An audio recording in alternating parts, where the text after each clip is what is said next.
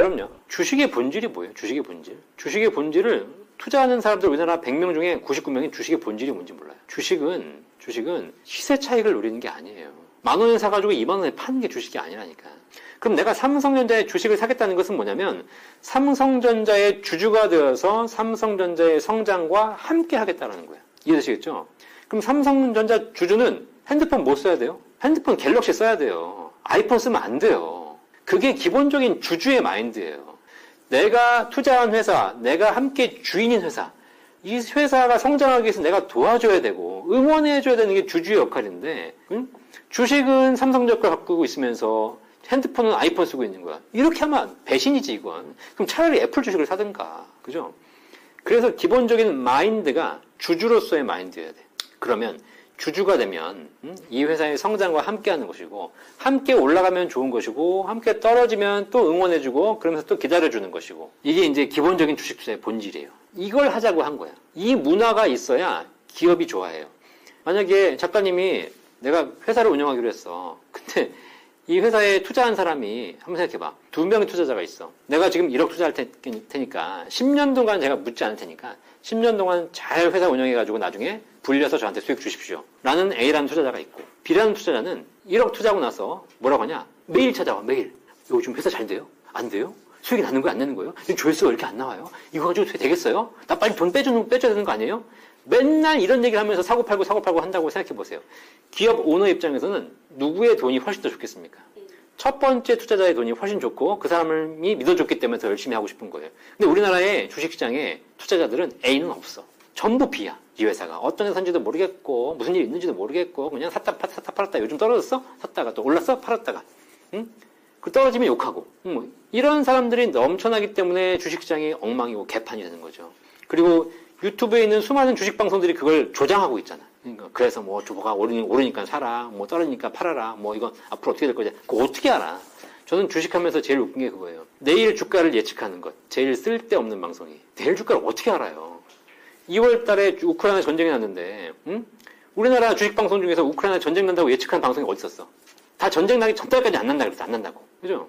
그러니까 내일 일을 예측하는 자체가 의미가 없는데 우리는 그런 방송을 보면서 주식을 사고 있고 그런 방송을 하면서 먹고 살고 있더라는 사실이에요. 하나 더 말씀드리자면 주식 투자의 본질은 주주가 되는 거잖아요. 주주가 되면 좋은 게 하나 있어요. 그게 바로 뭐냐면 아까 우리 돈을 빌려준 사람에겐 채권을 발행하고 1년에 한 번씩 이자를 줬죠. 투자를 한 사람에게는 주식을 주고요. 이 사람에게도 1년에 한 번씩 주는 게 있어요. 배당이에요. 배당. 자, 그래서 주식 이제 뭐 회사가 수익이 안 날 때는 배당을 할 수 없지만 수익이 나게 되면 일정 비율을 배당을 할 수 있거든요. 그럼 보통 지금 뭐 우량주들은 뭐 적게는 2, 3%, 3, 4%, 뭐 5, 6%씩 배당하는 데도 있습니다. 그럼 뭐 은행 이자보다 높은 수준의 배당을 받을 수 있어요. 그죠? 그러면 나는 주주이기 때문에 회사에 일정 부분 수익이 나면 1년에 한 번씩 혹은 분기에 한 번씩 일정한 배당을 받으면서 투자를 하게 되는 거예요. 그게 굉장히 좋은 또 하나의 가치가 되는 거죠. 그래서 되게 재밌는 건 뭐냐면 매매 차익의 중심을 둔 투자자들은 파란색, 빨간색만 봐요. 오르면 좋고 떨어지면 안 좋고 이렇잖아요. 내 투자 금액이 얼마인지만 내가 천만 원 투자했는데 오늘 천이백이 됐나 구백만 원 됐나 이것만 보는 거죠. 그런데 그러면 오르면 좋고 떨어지면 안 좋잖아요. 음, 근데 이 주식 배당을 중심으로 투자하는 사람들은 관점이 완전히 달라져요. 혹시 배당을 받으려면 배당은 뭐를 기준으로 주는지 아세요 혹시? 자 일반적으로 주식에서 배당을 받으려면 당신이 투자한 금액에 따라서 배당을 주는 게 아니에요. 주식 배당은 투자 금액이 아니라 보유 주식 수에 따라 배당해요. 천만 원당 얼마 줄게, 백만 원당 얼마 줄게 이게 아니라 몇 주당 얼마 줄게, 주당 얼마 줄게. 자, 그러면 내가 100주를 가지고 있는데 배당을 주당 천 원 하기로 했어요. 그럼 이 사람은 10만 원의 배당을 받게 돼요. 근데 내가 2천주를 갖고 있어? 그러면 20만 원의 배당을 받게 되는 거예요. 이해되시겠죠? 자, 그럼 잘 봐요, 이제. 배당을 많이 받으려면 나는 뭐를 늘려야 되죠? 보유 주식 수를 늘려야 돼요. 자, 보유 주식 수. 그럼 이제 되게 재밌는 로직이 가능해집니다. 이게 무슨 얘기냐? 삼성전자 주가가 5만 원이에요. 자, 5만 원인데 내가 매달 100만 원씩 주식을 사기로 했어. 그죠? 자, 그러면 내가 100만 원어치 주식을 사기로 했는데 5만 원이면 이번 달에 몇 주 살 수 있어요? 20주를 살 수 있어요. 나는 이제 20주에 해당하는 배당권을 가진 거예요. 그렇죠? 자, 그런데 다음 달에 주가가 올라가지고 6만 원이 돼버렸어. 그럼 아까 시세 차익, 매매 차익을 중심으로 한 사람들은 주가가 5만 원에서 6만 원 오르면 좋아 안 좋아? 좋죠. 주가가 올랐으니까. 자, 그런데 나는 목적이 뭐야 지금? 배당 받는 게 목적이에요. 주주로서. 그럼 배당 받으려면 보유 주식이 많아야 돼요. 자, 그런데 분명히 지난달에는 100만 원 가지고 20주를 샀어. 근데 주가가 6만 원 오르니까 이번 달에 100만 원 가지고 살 수 있는 주식이 20주가 돼, 안 돼? 안 돼요. 16주밖에 못 사는 거예요. 어, 이상하다? 나는 분명히 이번 달에 20주를 사야 되는데 20주를 살려면 120만 원이 필요하잖아. 그러니까 이 사람이 슬퍼하고 기분이 나쁜 거예요. 근데 갑자기 주가가 떨어져가지고 4만 원에서 4만 원이 됐어. 자, 이번 달에 이제 100만 원 가지고 살려 보니까 4만 원짜리 주식을 100만 원 가지고 사니까 몇 주 살 수 있는 거야?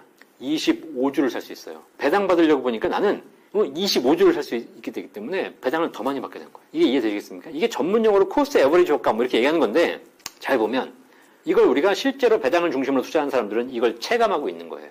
주가가 오르면 똑같은 금액으로 살 수 있는 주식 수가 떨어져서 배당이 불리해져요. 그런데 주가가 떨어지면 동일한 금액으로 더 많은 주식을 살 수 있어서 더 많은 배당을 받을 수 있게 돼요. 자, 그러면 이제 배당을 중심으로 한다. 그러면 주가가 올라야 돼, 떨어져야 돼? 떨어져야 돼. 아시겠어요? 그러니까 지금처럼 삼성전자 주가가 5만원, 6만원으로 바닥을 기고 있는 이 시점. 배당을 중심으로 한 투자자들에게는 굉장히 매력적인 시점인 거죠. 물론 이 회사가 앞으로 망한다. 그러면 다 안 좋은 거지. 근데 앞으로 아까 얘기했듯이 우상향한다. 앞으로 정말 언젠가는 좋아질 거라면 이렇게 내가 저점에서 많은 주식을 살 수 있는 이 기회가 오래되면 오래될수록 좋은 거죠. 좋은 거예요. 그러니까 이게 매매 차익 중심으로 하는 사람과 배당 수익 중심으로 하는 사람과 주식 시장을 보는 관점이 정반대가 돼요. 배당 중심으로 본 사람은 이 시장을 즐기고 있어. 매매 차익을 중심으로 하는 사람들은 이 시장에서 슬퍼하고 우울해하고 있는 것이고. 근데 그게 결국은 투자의 본질이더라. 본질에 접근하면 투자는 재미있어지고 쉬워지고 도움이 된다. 그런데 투자의 본질에서 어긋나서 투자를, 투자를 주주가 아닌 매매 차익 중심, 시세 차익 중심의 도박으로 보고 있으면 일희 일비하게 되고 그래서 이제 1년, 2년 하다 보니까 주가가 오를 땐 잠깐 좋았다가 떨어지니까 지금 또 안 좋잖아. 또 다 나가고 있잖아. 그죠? 빨리 나가야 돼, 그런 사람들은. 그런 사람들이 들어왔기 때문에 이 시장이 갬블링 시장이 된 거예요. 나가버려야 돼. 제발 나가주세요. 여러분이 나가야 주식 시장이 다시 상승하기 시작합니다. 경제적 자유는 어디서 오는지 아세요, 혹시? 경제적 자유는 돈을 갖고 있다고 해서 오지 않아요. 경제적 자유는 돈과 할 일이 같이 있어야 돼요. 그래서 우리 지금 젊은이들이 약간 좀 이렇게 뭐 혼돈하시거나 잘못 판단하시는 게 있는데 파이어족이라고 아세요? 파이어족? 그래서 뭐 40대 내가 빨리 retire early 어? 그래서 경제적인 freedom을 가지고 그 다음에 이제 빨리 은퇴하겠다라고 얘기하시는 분들 계세요. 어, 그런데 정작 은퇴해서 돈을 돈만 갖고 있으면 과연 내가 행복할까요? 그렇지 않아요. 그리고 꾸준한 소득이 있으면서 내가 돈을 갖고 있어야 이 돈을 잘 운용할 수 있는 것이지. 꾸준한 소득이 없는 상태에서 내가 돈을 쥐고 있고 그거를 어쩔 수 없이 인플레이션 이상 불려된다는 의무감을 갖는 순간 나는 여기에 노예가 돼요. 경제적인 자유, 돈이 많다고 해가지고 경제적인 자유가 오는 게 아니거든요. 그죠? 예. 그리고 은퇴하셔가지고 뭐 놀고 있을 것 같아 그냥? 그렇지 않지. 뭔가를 계속 하실 거라는 거예요. 왜? 내가 돈이 많다고 해서 경제적 자유가 오는 것이 아니라 돈도 돈이지만 꾸준하게 할 일이 있고 거기서 꾸준하게 income, cash flow가 들어오는 것이 같이 병행되어야 경제적 자유가 발생하는 것이거든요. 그러니까 연금만 있다고 해서 경제적 자유가 오지 않습니다. 노후에도 마찬가지예요. 주식만 있다고 해가지고 경제적 자유가 오는 것이 아니에요. 부동산을 내가 열채를 갖고 있다고 해서 오는 것이 아니에요. 임대소득을 한 달에 천만 원씩 받는다고 해서 영, 경제적 자유가 오는 것이 아니야. 음, 그죠? 이런 모든 것들이 잘 포트폴리오로 준비되어 있는 것, 그와 더불어서 죽는 그날까지 내가 꾸준하게 할 일이 있는 것. 이것이 결과적으로 나의 진짜 경제적인 자유를 만들어주고 있다. 또 하나 이제 그 말씀드리고 싶은 건 뭐냐면 일에 대한 얘기 했잖아요. 일에 대한 이야기. 제가 할 일이 필요하다, 일을 꾸준하게 해라, 평생 할 일이 필요하다라고 얘기를 하거든요. 그러면 이제 보통 뭐 젊은이들도 그렇고 나이 드신 분도 그렇고 꼭 하는 얘기가 있어요. 지금까지 직장 생활 20년 한 것도 지겨워 죽겠는데 뭘 더 일하라는 얘기냐. 지겹다, 이걸 왜 해야 되냐라고 하는 이유가 뭔지 아세요? 왜 지겨워하는지 아세요? 그 근본적인 우리가 패러다임을 잘못 지금 이해하고 있기 때문이에요. 어, 이것도 우리가 개선해야 되고 아, 깨달아야 될 거예요. 예를 하나 들어드릴게요. 영화 배우 안성기 씨, 이순재 씨가 있어요. 나이 70, 80이에요. 어, 그분들이 어, 아, 난 일은 정말 싫어. 연기 정말 싫어, 나 진짜. 지긋지긋해. 빨리 은퇴하고 싶어. 이런 얘기 들어보셨어요? 송혜 선생님, 엊그제 돌아가신 송혜 선생님 95세, 96세까지 노래 자랑 했어요. 퇴직하고 싶어 했어요? 아니죠. 그분들은 역할을 바꿔서라도 돌아가시는 그날까지 연기를 하고 싶어 해요. 응, 나는 지금 일하기 싫어 죽겠고 빨리 퇴직하고 싶은데 그분들은 왜 평생 일하고 싶어 할까요? 차이가 뭘까요? 아주 확실한 차이가 있어요. 그분들은 당신들이 좋아하는 일을 한 거예요. 내가 지금 일을 하기 싫은 이유, 내가 퇴직하고 싶은 이유는 뭐냐면 남의 집 일을 해주고 있기 때문에. 어, 진짜 일을 해라. 진짜 일. 진짜 일은 남의 집 일이 아니고 진짜 내가 하고 싶은 일, 진짜 내가 잘하는 일. 하다못해 소득이 뭐 한 달에 500만 원, 1000만 원 없어도 돼. 내가 일정한 돈이 주어지고 일정한 연금 소득이 있고 일정한 배당 소득이 있으면 내가 나가서 한 달에 100만 원, 200만 원만 벌어도 충분히 내가 사는데 문제가 없잖아요. 근데 내가 이것이 남의 집을 일을 해주면서 500만 원 버는 것도 좋지만 내가 내가 하고, 싶, 하고 싶은 일 하면서 100만 원, 200만 원 버는 거? 음, 어차피 내가 한 번 인생 사는 건데 해볼 만한 거 아니에요? 그게 진짜 경제적 자유지. 경제적 자유란 돈이 많은 것이 아니라 음? 내가 하고 싶은 일을 하고 할 수 있는 거. 이걸 이루는 것이 우리 젊은이들의 목표가 돼야 되고 그런 젊은이들이 그런 걸 할 수 있도록 환경을 만들어주는 것이 우리 사회가 해야 될 일인데 아쉽게도 우리 사회는 그렇게 되고 있지 않는 게 아쉬운 거죠.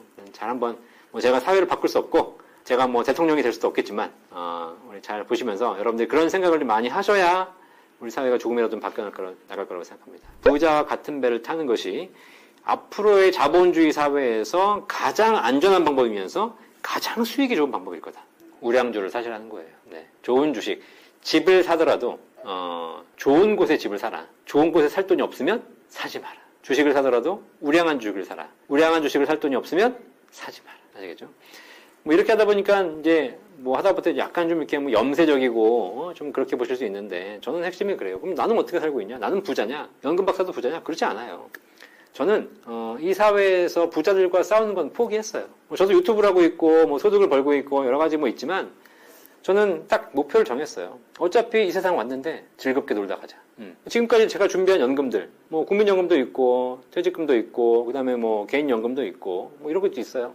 음, 이런 걸 가지고 지금 뭐 준비한 것만으로도 어디 가서 굶어 죽을 일은 없어요. 예. 그러면 열심히 방송하면서 사람들에게 좋은 내용 전해주고 또 열심히 상담하면서 내가 알고 있는 것 전달해주고 강의도 다니고 교육도 하고 그러면서 또 시간 나면 여행도 다니고 놀러도 다니고 음? 그러면서 내가 죽는 그날까지 실컷 놀고 즐기고 가자. 그러기 위해서 내가 나에게 뭐가 필요한가 봤더니 집? 뭐 살 집 하나 있으면 되잖아. 그죠? 뭐 내가 무슨 뭐 20억, 30억짜리 강남에 집을 세채, 열채씩 가지고 있을 필요 없잖아. 갖고 있으면 뭐해? 내가 하늘나라 갖고 갈 것도 아닌데. 어차피 여기 두고 갈 건데. 그죠? 나는 딱 보니까 한 달에 500만 원만 있으면 되겠더라고. 한 달에 500만 원 연금 소득 만들어 가지고 그걸로 내가 일할 때 일하고 놀 때 놀고 평생 쓰다가 가면 되는 거 아니야. 그죠? 자식, 자식 공부시켜주면 되는 거고. 그죠? 네. 그렇게 생각하다 보니까 자연히 연금에 대한 것이 더 강해지는 거예요. 그래서 한 달에 500만 원씩만 연금을 준비해 놓자. 그 이상은 잘 되면 좋고, 안 되면 말고. 음. 그렇게 해서 내 인생의 행복을 찾아가는 방법을 제가 터득한 거죠. 여러분도 마찬가지예요. 돈 많이 벌면 좋을 것 같지만, 어? 물론 좋죠. 돈 많이 쓰면. 하지만 그것보다 더 중요한 건 일정한 내가 평생 쓸 수 있는 연금소득 cash flow를 확보하는 것을 1번 목표로 두시고 그것만 확보하셔라. 그러면 남들이야 뭐 수천만 원 벌건 수억 벌건 뭐 관계없이 어? 그냥 나는 내 인생 행복하게 살 수 있다.